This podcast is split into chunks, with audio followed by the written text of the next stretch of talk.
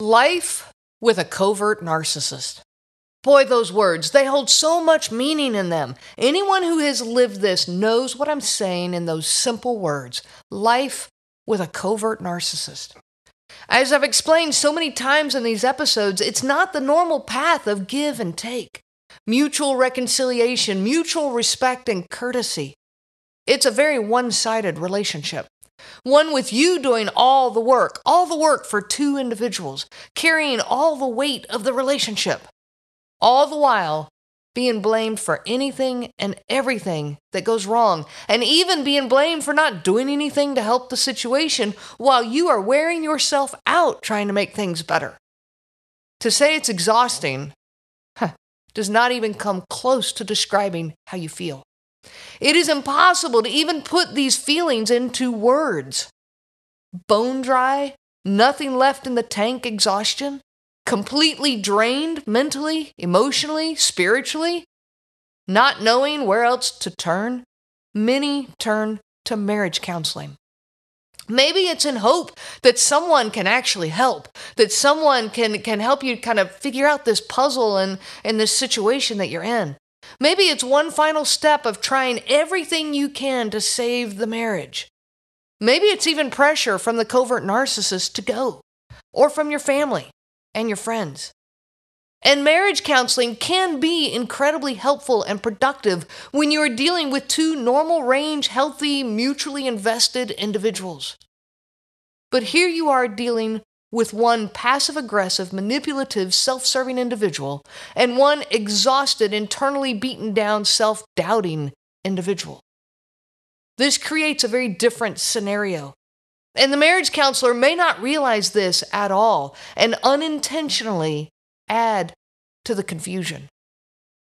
I'm Renee Swanson, your host of the Covert Narcissism Podcast. And today we're going to hear from one of my group members who wants to share her story about marriage counseling with you. I know that you will benefit from hearing her experiences. So let's get started. Welcome to the Covert Narcissism Podcast. I'm your host, Renee Swanson. So we have a one of our members here that's going to help uh, help explain her situation of what she went through with counseling with a covert narcissist, and so I'd like to welcome her. Thank you so much for joining us today. Thanks, glad to be here. So uh, we'd love to to hear your story and what what you can share with us. So you've been through uh, counseling that involved a covert narcissist. Yes. Okay. What kind of counseling was this? Marriage counseling? Uh, yes, I did go through marriage counseling, and also my daughter was going through some things at school and was going through counseling that the counselor chose to bring my ex into. So, two kind of different situations. Bit? Okay. Yes. a little bit about that. All right. My daughter was in middle school and going through some counseling. We had probably uh, been going about six months or so. And I say we, she was in there. The counselor would call me in periodically to get some feedback on different things. Um, at some point, the counselor asked for, or the therapist asked for um, my ex to come in. We were married at the time. Um, he came in for the counseling session.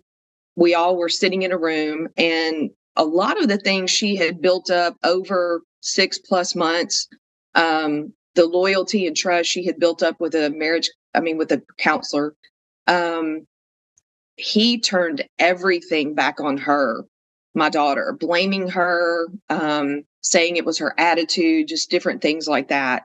Uh, very hurtful, very um, I mean, it still to this day brings back a, a terrible memory. I can remember the day. Um, we walked out of the session and just kind of looked at her like, what in the world just happened? We were both in tears. We both sat in the car and she, she, we never went back. We absolutely never went back. Everything she had built up, the loyalty, the trust, everything with this therapist totally went out the window in five minutes. Wow. And to this day, I'm sorry. Did the therapist believe uh, your husband? Absolutely absolutely he's very good very good at what he does that's that's how they operate very manipulative very passive aggressive but just the words he was able to turn things back on her and she was a middle schooler of course she had a little attitude of course she had a little spunk Of course, she would talk back sometimes. She was in middle school. She was being bullied at school. Things were going on. A lot of things were reactive. But looking back, um, he provoked a lot of that. He would say things to provoke a reaction. That's what they do. Yeah. And then they turn it back on you to make you look crazy. He was doing it to my child in middle school. I had no idea what it was then, had no idea what I was dealing with, but the memory comes back and I can see it very clearly today. Okay. Did that therapist have, I mean, you may not know this, did the therapist have any knowledge of covert narcissism? Have no idea because we never went back, never followed up. I mean, just walked away. No, she never called, never followed up. Just, it was, it was dead to us at that point. Okay. And and did your daughter then? Uh, and you, you, feel free to answer this or not; it's your choice. Uh, but did your daughter uh, was she able to develop trust again with any therapist in her future? Or no, she still has trouble. She is a college student today and still struggles with that. She did go for a period of time and just didn't connect with the lady. Um, she struggles with some anxiety, depression, some other things, and and I totally get it because in the world of narcissism, if you don't have that therapist that knows what it is, she struggles with mom. If this person has not had anxiety or depression, how can they tell me what to do and how to feel? Mm. You know, how can they give me coping mechanisms? And I think in the world of narcissism, it's kind of the same thing. If you get into a therapist that doesn't understand it, you're just kind of in a spiral. Right. Right. Okay. And and so uh, that was with your daughter. What about marriage counseling? Did that path open up to you? We did go to marriage counseling. Um, it was a disaster. Uh, we did it kind of. I wanted to make sure, and I don't think at the time I knew what narcissism was. At this point, um, it was all over the place, but I just didn't have a name for it. Uh, we did go um, kind of as to make sure I had done everything that I could because our marriage was really struggling. Um, we went in with the with the counselor. She would give homework, um, such as he traveled a lot. He would come in town. Him being respectful of my time, he would expect me on Friday or Saturday night. We're going out. No, how about you ask me? You know, be respectful you know, let's maybe this will rekindle, you know, whatever. Um, but no, never, never followed up with the homework, never to see if he did it. Um, during the time of counseling, she did diagnose him as avoidant, um, which I had to look up. Basically, he would pull back. Um, I experienced a lot of the silent treatment, but didn't know what that was. It kind of became a joke around the house but that was part of his avoidant personality. He would pull back and just not, he would come home on Friday from traveling, not speak to anybody, and leave on Monday. Uh, that was kind of how our weekends went. Um, but no follow through. Um, he had a porn addiction. And one of the suggestions, I'm sorry, it's funny today. It wasn't funny at the time. One of the suggestions was for me to watch it with him and determine whether it was pornographic or not. Uh, no, thank you. The That's not going to happen. The therapist recommended this. Therapist recommended this. Wow. Therapist recommended this. Um, not my bag of tricks. Never has been my bag of tricks. That's okay. But there was an addiction there. And it's like you telling me to drink with an alcoholic. That's not okay. Right. And this led to panic attacks. I'm not normally that kind of person, I would have a panic attack before I would go into therapy with her. Um, I wouldn't ride with him. Uh, so I, you know, I had to pre- mentally prepare on the way and then mentally process when we left. But that was that was a huge red flag. That's not okay. Um, he traveled a lot. Um, he would ask me a week ahead of time. He would, you know, go out of town to, you know, great locations. Um, but he'd ask me like a week ahead of time, like he just found out, which was not true. But I, I had two kids in high school. I couldn't drop everything. And all he wanted to do was get me in a hotel room and have sex. That's all it was about. Mm-hmm. No, that's, and, and that really never got brought up because she didn't want to hear that. She told me I needed to go while I had the chance. What? Mm-hmm. That's not okay either. but you know, I explained, look, I have two kids that were in high school, heavily involved in, you know, their respective activities. I can't just pick up and leave a week ahead of time. My parents are older. They can't come out and watch the kids just on the drop of a dime, drop of a dime. It just is not that, that's not okay. But it just, I don't know, thing after thing after thing, I felt like was being, as the narcissist does, turned on me. The whole entire session was being manipulated. Um, once or twice I was late and he was in there by himself. I didn't think that was okay either. Uh, because couples therapy, if you want to talk to us individually, set it up that way. But it was never set up that way. Um, so just several red flags like that that led to I'm not doing this anymore.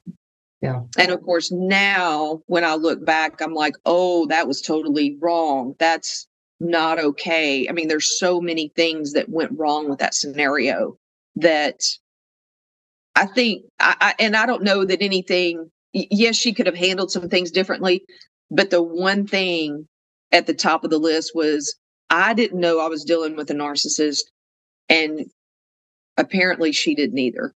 And this person, my ex, manipulated both of us. Uh, she should have been a little more aware, but that was not the case. Yeah. Now I have an individual therapist that I've been with for three three years. Um, totally gets it. Um, and, and it, it's a beautiful thing. Therapy has been fantastic for me by myself. Um, I have worked through, I've grown, I'm a much stronger person. Um, but finding the right therapist is vital. Yeah. Yeah. So how long did you do the marriage counseling?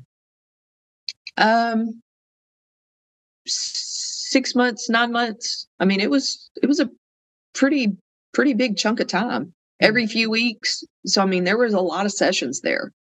Okay. And and did it um did it help give you clarity of what was going on or did it did it hurt doing the marriage counseling? Did it make things worse? I think it made things worse because nothing got better. Why are we doing this and nothing's changing and nothing's getting better? It was fruitless. Mm-hmm. It was fruitless. There was no point. I mean, it was making me almost to the point of being sick. I mean, because it was it was messing with my head. It was a, a lot causing a lot of stress for me. Uh, it was a mental exercise for me, not in a good way. But it was nothing in our marriage got better. Uh, he never did the homework. Um, she never followed up. So a lot of it, there was nothing. And when I served him with divorce papers and we were talking later before I stopped talking to him, uh, we should have continued in marriage counseling. Uh, I looked at him. Of course, I was a lot stronger at that point than I was during the point of therapy. I looked at him and I said, "No, we shouldn't have. It didn't work. It did nothing. Mhm. It did nothing." And I was comfortable with that because I had put my cards on the table. I had tried, and therapy should not make it worse for me. Therapy should not hurt. Therapy should make me a stronger person, not a weaker person. Right. Right. Okay. Okay. And uh and so to now today, where are you uh in this whole process? Are you um divorced? Is the the marriage is over? marriage is over. Papers were signed last March. Um, in a, in a much better place. Um, still working. You know, there's always a few things that that linger um, with the divorce, but uh, for the most part, completely done with him. Haven't laid eyes on him, spoken to him. He's he's not gone away. I don't want to say that, but he's. Uh, I've put up a wall, and the wall hasn't been broken. So, Yeah. but I'm with my own therapist, and things are going very well with that. I've really kind of graduated out to where I see her about once a month. Um, and I mean, yeah, things are going really well. I'm really glad to hear that. So even your experience with the therapist with your daughter and the therapist that, that was with marriage counseling, you have been able to find a, a place where you could open up and, and trust with another therapist. Absolutely. And they're out there. It may take a little searching, but they are out there. yeah. Do you highly do you recommend uh, a therapist who understands covert narcissism? Absolutely. I don't know where I would be if it weren't for my therapist. It was a partnership. It was definitely a partnership. I was uh, when I filed for divorce. That was a very scary time. Uh, I was in her office once a week, and basically she held my hand through it and you know if i needed to reach out you know i could come in for another session i mean it was she was she i, I really don't know where i would be without her support her understanding um the the things she gives me to do books she's recommended given me to read a lot of them cross over with the things that you have recommended um so it just it, it's a it's a great thing when you find the right person and yeah. I, I will probably for uh stay with her you know uh, forever's a long time but you know continue to see her because the hurt and the the things that went on during my marriage that's not something that just goes away and it impacts other places in my life that sometimes I don't even realize until I'm triggered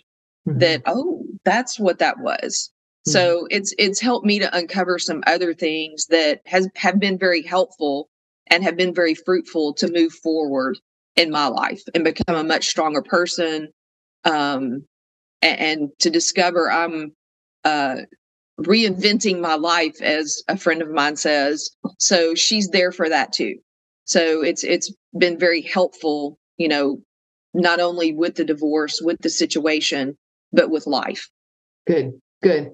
So people ask me, you know, how long do I need to be out of a relationship before, you know, out of that marriage before I'm able to get into another one healthy and that kind of thing. And and I tell them often that it's not a matter of time. It, people say time heals all wounds, and that's not true. It's not just time; it's effort as well. And I, I hear you saying that that it's doing the the exercises, you know, doing the work with a therapist, doing the research.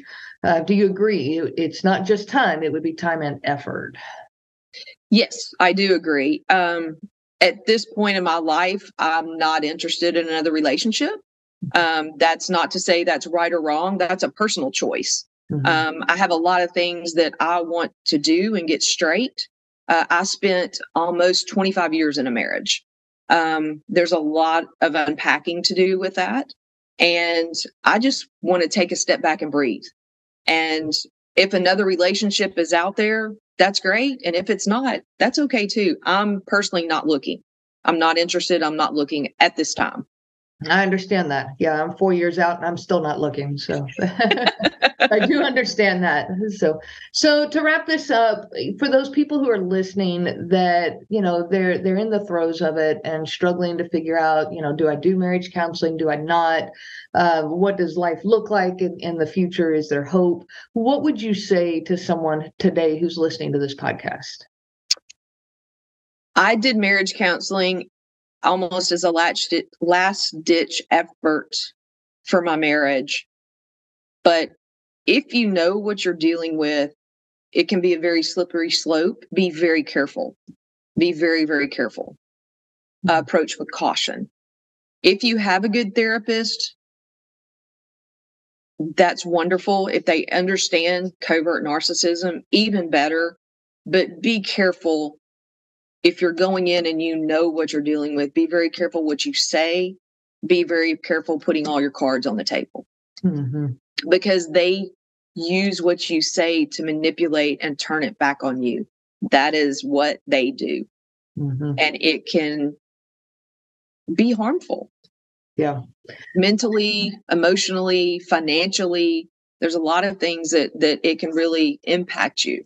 Mm-hmm and they they do it with just enough truth it's yes. one of the things that covert narcissists are so good at there's just enough truth in what they say to get back inside of you to kick you back in you're feeling guilty or you're well i could have done that better and then you go down that path of accepting all the responsibility yes a lot of feelings of guilt when we were going through because yeah i could have i'm i'm a, a very sensitive person so i internalize a lot.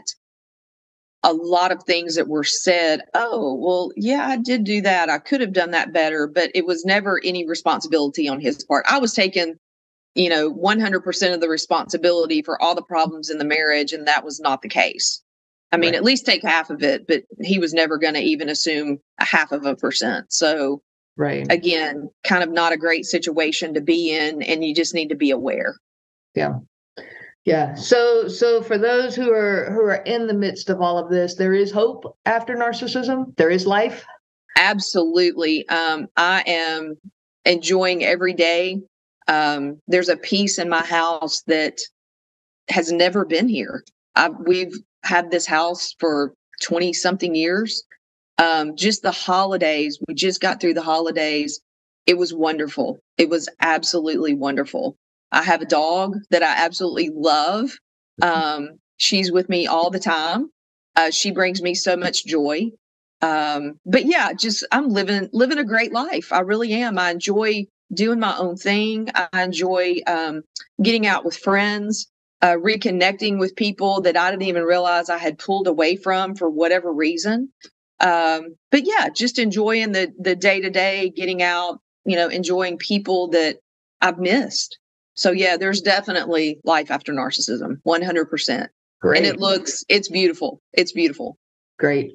Thank you so much for sharing your story with us today. I really, truly appreciate it. Thank you. Thank you for joining us today. And I really, truly hope you are hearing those words. There is life after narcissism, there is hope out there, there is peace to be found. And there are many good therapists out there. So I, I, want you to know that keep looking, hunt for those that get it, those that understand covert narcissism. I'm not here to tell you what direction to go in your marriage. I don't know what your future looks like for you. That's a personal decision that only you can make. And I'm not here to try to diagnose your partner. I am here to help you verbalize these things, to be able to put words to what you're feeling, and to make sense out of the chaos. So if you need me, reach out to me anytime. My email address is Renee, R E N E E, at cnglifecoaching.com. Those letters are CNG as in Covert Narcissism Group. I look forward to hearing from you. Reach out to me anytime. I wish you so much peace on this journey of healing. You have been listening to the Covert Narcissism Podcast with your host, Renee Swanson. Be sure to check out our website at www.covertnarcissism.com. There you will find many resources just for you to help you on this journey. You can also reach out to me by email at Renee, R E N E E, at cnglifecoaching.com. Those letters are CNG, as in Covert Narcissism Group. I do look forward to hearing from you. I wish you so much peace on your journey of healing.